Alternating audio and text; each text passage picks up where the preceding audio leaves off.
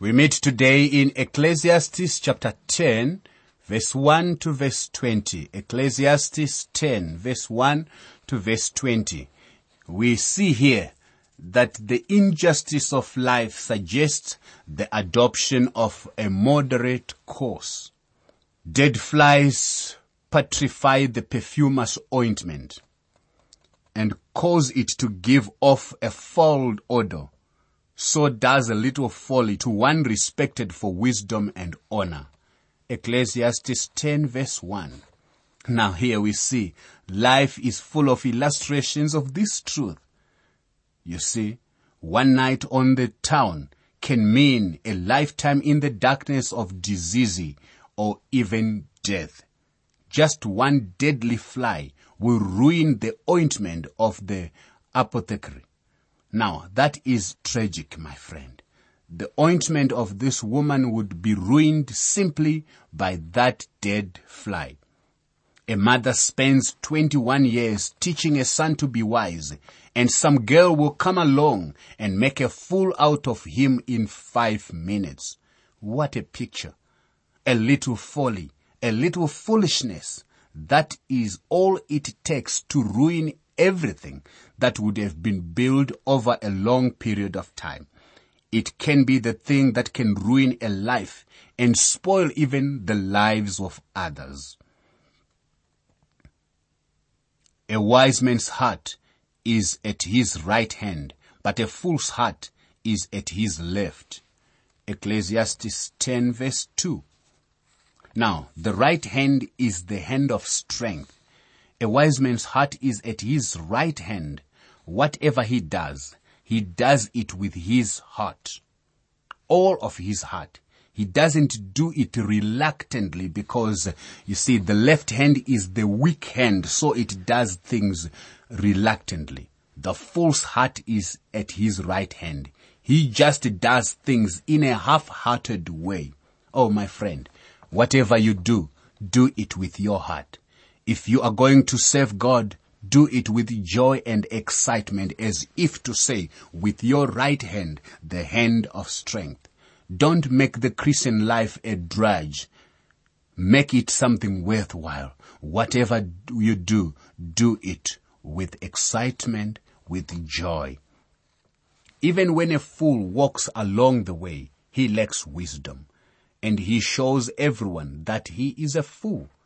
Ecclesiastes 10 verse 3. A fool does not have to carry a placard on himself that says, I am a fool. No, no, no. The fact of the matter is that all he has to do is to open his mouth. Sometimes he doesn't even have to open his mouth to prove that he is a fool. Sometimes you might feel even at a community meeting, people will get up to express their points on a particular issue. A man will make a thoughtful suggestion and you think, oh, that person is an intelligent neighbor. Then another fellow gets up and in that minute he opens his mouth. Oh, you look at your friend and whoever you may be sitting next to and you arch your eyebrows, so to say, to say, what is happening? Why? Because the person will exhibit such foolishness. The Bible calls him a fool and he tells everyone what he is by simply opening his mouth. If the spirit of the ruler rises against you, do not leave your post. For conciliation pacifies great offenses. Ecclesiastes 10 verse 4. Now, the man under the sun is going to take the position of yielding in order to pacify. In other words, if you can't fight the city hall, join them. There is an evil I have seen under the sun, as an error proceeding from the ruler. Ecclesiastes 10 verse 5 and verse 6. Now this is one of the things that has happened in our day, in our age. What am I talking about? A dignity has been given to sin. There was a time when sin was down on the side street. It was considered dirty and filthy and it, it severed of that which was low and fall. But today, my friend, sin has moved up on the on the ladder. We have elevated sin. Sin is committed with great dignity and it has been given a prominent place. It is given even prominence on television shows. Have you ever heard interviews with the ordinary citizens or with the ordinary Christians? No, no, no. These are the people who are making the finest contributions to their community and to their society. Are they the ones who are interviewed? Not these. They occupy a low place. You never hear them. The attention is focused on the ones who are the sinners and the oddballs who actually make up front. In fact, you don't even hear news of something good. Sometimes our newscasts are so saddening because all of them are full of the bad news. I have seen servants on horses while princes walk on the ground like servants. To work hard, save your money, and start late do not always mean that you will become a success. The fool next door may inherit millions of dollars. Sometimes it is the fool who rides the horse. Sometimes it is the fool who drives the latest model in your town, the vehicle. Sometimes it is the fool who lives in the best suburban in your city, while the prince walks as a servant. Now, I know many wonderful Christians in my own country who are humble. Many of them live in humble homes. Some of them are financially well to do, but they are ignored. They are princes who walk on the ground like servants today. And that is the picture that we are given here. He who digs a pit will fall into it, and whoever breaks through a wall will be beaten by a serpent. Ecclesiastes 10 verse 8. Now, if you think that you can get by with sin, especially if you are a child of God, you are very foolish, my friend. God may not act immediately to deal with your sin, but all you need to do is wait. God will eventually judge you for it. I've watched that over the years. Christians do things that are wrong and seem to get by with it. But somewhere down the line, God will begin to move in on them and he takes them to the woodshed to discipline them. Whatever you sow, that you shall also reap. The principle remains unchangeable. He who quarries stones may be hurt by them, and he who splits wood may be endangered by it. Ecclesiastes 10 verse 9. Now removing stones in that day was removing the markers of property lines. This is saying again that one cannot get by with sin. Whatsoever a man sows, that shall he also reap. If you try to cheat someone out of his property or anything else, God will see to it that you will get hurt. This is the reason that the Lord Jesus tells us that we are not to avenge ourselves. The Lord says, vengeance is mine. I will repay. Romans 12 verse 19. The Lord is the one who will settle the accounts and his time to settle the accounts is coming.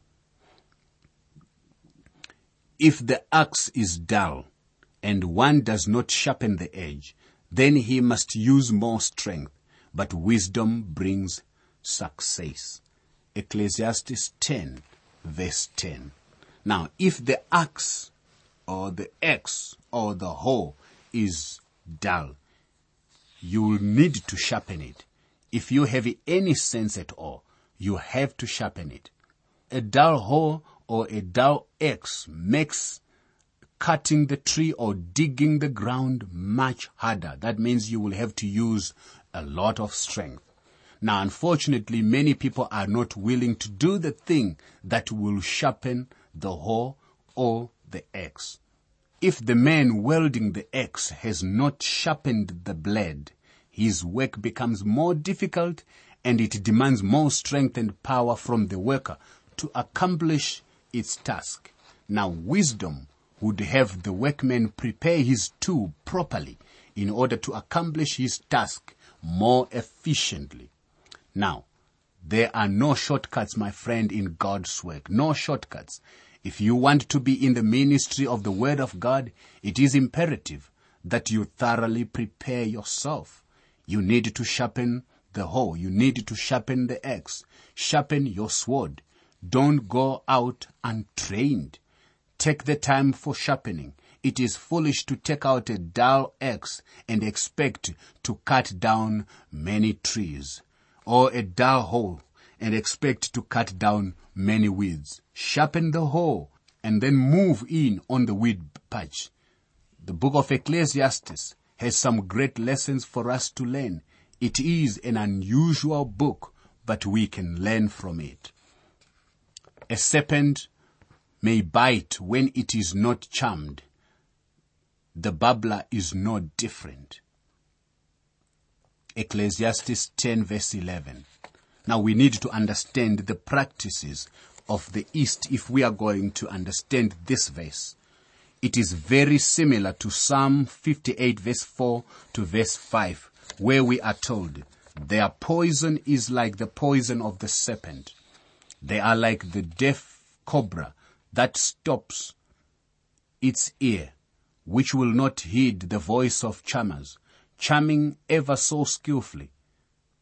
Now, this same idea is found in Jeremiah. Jeremiah 8 verse 17 we read, For behold, I will send serpents among you, vipers which cannot be charmed, and they shall bite you, says the Lord. Now, the adder is a very deadly reptile. The cobra is a deadly reptile. So the serpent in this passage we have quoted probably is not referring to literal snakes. I think it is referring to that person, the babbler, who will deceive you, who will betray you, a Judas Iscariot. After all, that's what the Antichrist will be to the nation of Israel in the Great Tribulation. Even among people in the church today, you will find those who will say things that are not true. A serpent may bite when it is not charmed. The babbler is not different.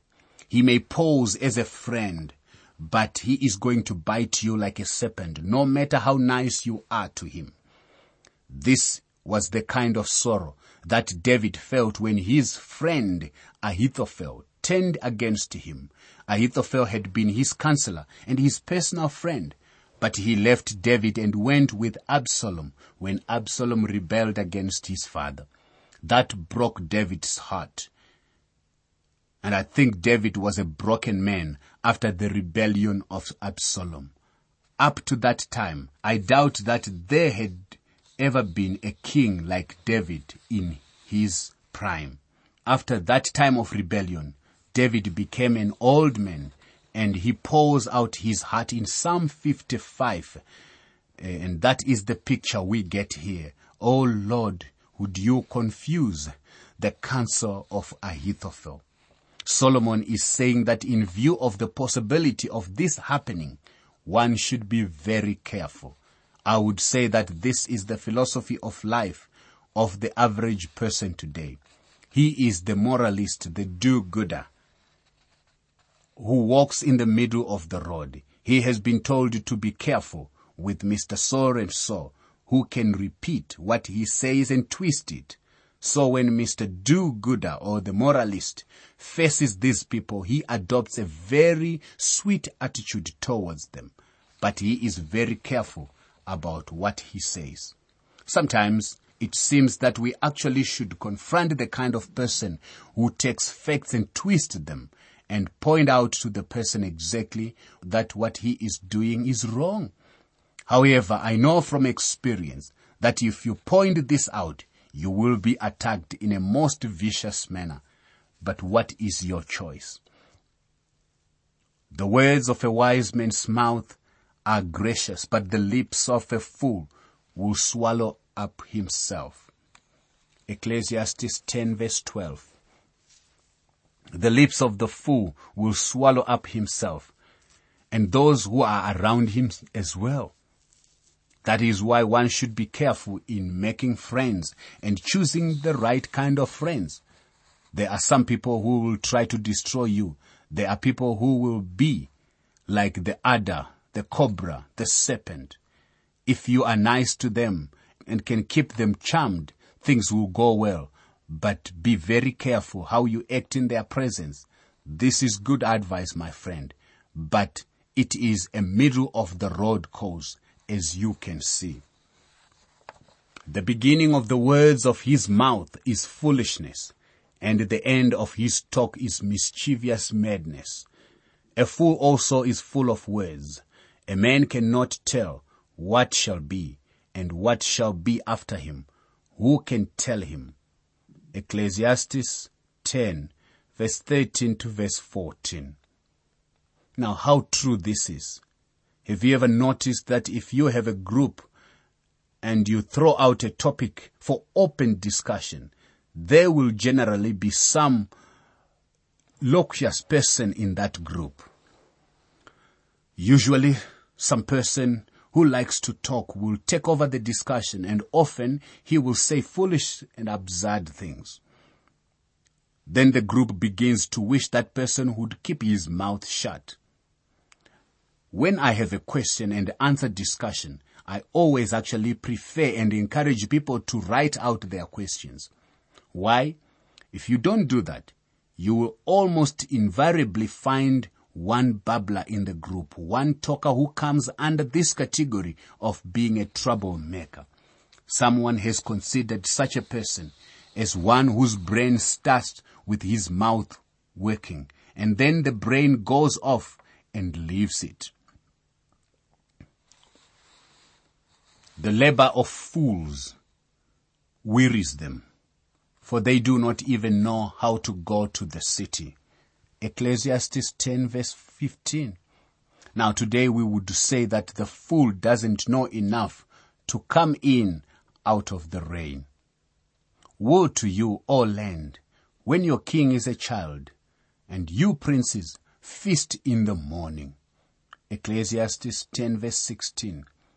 Now they give themselves over to pleasure instead of ruling the people properly and being a blessing to their land. That is why it is a tragic thing to have young kings who will simply be interested in their own pleasure. Blessed are you, O land, when your king is the son of nobles and your princes feast at the proper time for strength and not for drunkenness. Ecclesiastes 10 verse 17. Now some argue that the writer's critical attitude toward kings here and in chapter 4 verse 13 would not be appropriate for Solomon. However, the entire book of Ecclesiastes is written from the standpoint of an aged, wise and observant philosopher and not a propagandizing government leader here. Certainly Solomon was aware of inequities and failures among royalty as well as subjects. So the big problem in the world today is not drugs, but liquor. Even during times of drought and in famine, the number of alcoholics does not go down. Here in Africa, we may even have shortages of basic commodities, but not of beer. There are too many beer halls. There are too many cocktail parties and beer halls in the capital cities of Africa where the political decisions are being made. And this verse tells us, blessed are you all land when your king is the son of nobles. What is it saying? In other words, he is not given to drunkenness. When your princes eat even in due season for strength and not for drunkenness, for strength and not for drunkenness. Because of laziness, the building decays and through idleness of hands, the house leaks. Ecclesiastes 10 verse 18. Now, this is an indictment of laziness and of the refusal to work. And I'm afraid, my friend, that is becoming a way of life in our nations today. Lazy people are all over the place. A common greeting is, take it easy and have a good day. In other words, do as little as possible and have as much fun as you can. A feast is made for laughter and wine makes merry, but money answers everything. Ecclesiastes 10 verse 19. Now this verse may be variously applied, though it is obvious that from the world's perspective, money is the key to success and happiness. It requires money to buy rich food and costly wines and to enable men to indulge their appetites. A man who has money will allow himself any liberty. But that is not the end of the story, my friend. Do not curse the king, even in your thought. Do not curse the rich, even in your bedroom. For a bird of the air may carry your voice, and a bird in flight may tell the matter. Ecclesiastes 10 verse 20. Actually, in Zimbabwe we do have a saying that says, the wars have ears, the wars have ears. Don't just think you are by yourself. Now, such an utterance will probably prove unfortunate and could ultimately produce tragic consequences. Do not beat your head against the formidable war, my friend. Do not sacrifice your life to such a fool.